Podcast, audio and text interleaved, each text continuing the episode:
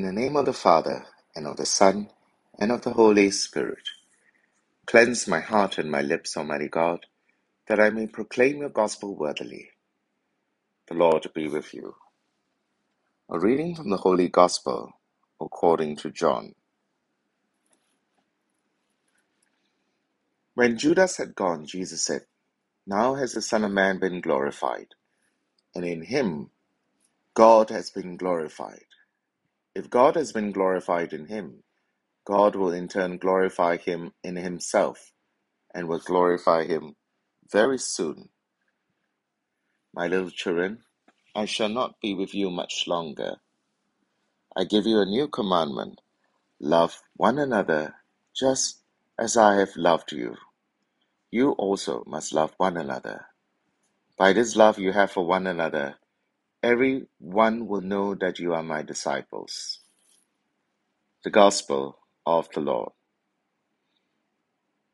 The fourth century father of the church who has left us with the Latin translation of the Bible and commentaries on almost every book in the Bible, Saint Jerome, tells the story about the apostle and evangelist Saint John.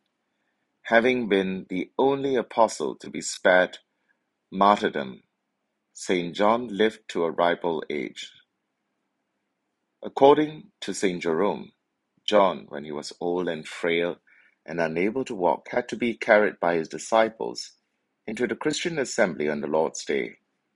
Every week, when asked to impart his wisdom unto the community, these were the same words he repeated to his congregation Little children, love one another. This went on week after week until at last, more than a little weary of these repeated words, his disciples asked him, Master, why do you always say this? Because, John replied, it is the Lord's command, and if this only is done, it is enough. To say that this commandment is enough or sufficient may seem strange. The new commandment to love one another seems overly horizontal and humanly limited. Our Lord must have known of the great commandment quoted in the Synoptic Gospels, which is to love God and to love neighbor, and you can't have one without the other. In fact, the Lord says, this love of God and others sums up everything else God commands. All scripture hangs like a seamless coat on a single hook. Love God by loving others. For this reason, many Christians would believe that the commandment to just love one another seems too naively pedestrian and insufficient. It places too much responsibility on our moral strength and could easily fail and collapse under the weight of its demands. The reason for thinking like this is that we often equate this love with something wishy washy. Just loving one another is too simplistic, too impractical. The world is far too complicated for mere human love, especially once we get beyond the one on one relationships. I think much of the problem is that we don't really know the love that Jesus taught, the love that Jesus lived. Many imagine this love to be mere tolerance. They imagine love one another to mean live and let live, a sort of whatever rocks your boat as long as you let me rock mine.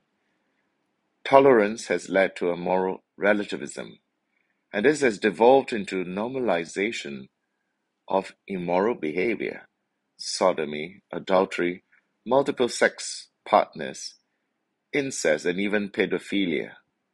The tragic irony is that the tagline, Love Wins, has come to be used so frequently to justify these abnormal sexual aberrations that those who uphold traditional, traditional monogamous marriages and chaste relationships are labeled bigoted and judgmental.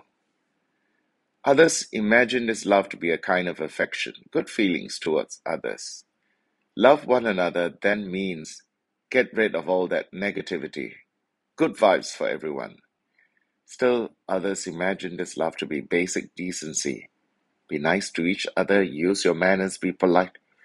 This is what love one another means, or so people claim. Now, there's nothing wrong with tolerance or affection or basic decency. In fact, these are the bare minimum for being human together. Their bottom line attitudes and behavior for a functioning human society. But these in themselves are not the love that our Lord taught, the love he lived. His love transcends mere feelings of affections and is exponentially harder than simple kindness or even basic tolerance. People don't get crucified for being nice. So, what is this love that the Lord says is the be all and end all of human living? This is kind of love, in the words of Pope Emeritus Benedict, is a love that seeks the good of the beloved, ready and even willing for sacrifice. Love is giving one's very self freely to and for the other, even when it hurts the giver. This is the love the Lord taught. This is the love He lived, all the way to the cross. Make no mistake, there's nothing wishy washy or mushy about this love. What the world calls love today is a counterfeit of love.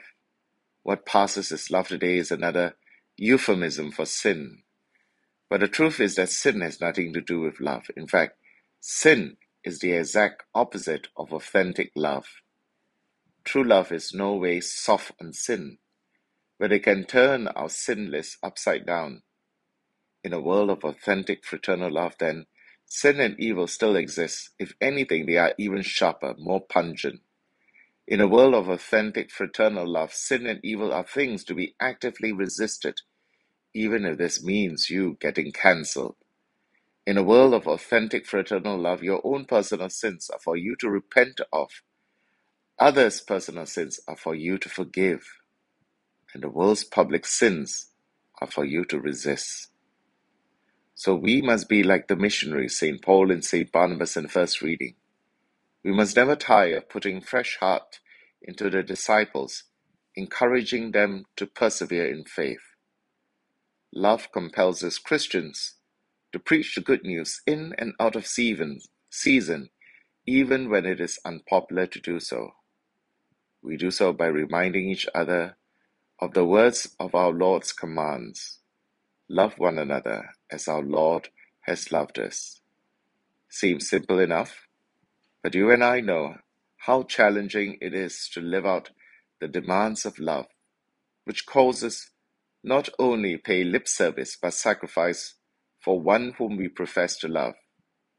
So love one another as how the Lord has loved us because it is the Lord's commandment, and if this only is done, it is enough. In the name of the Father, and of the Son, and of the Holy Spirit. Amen.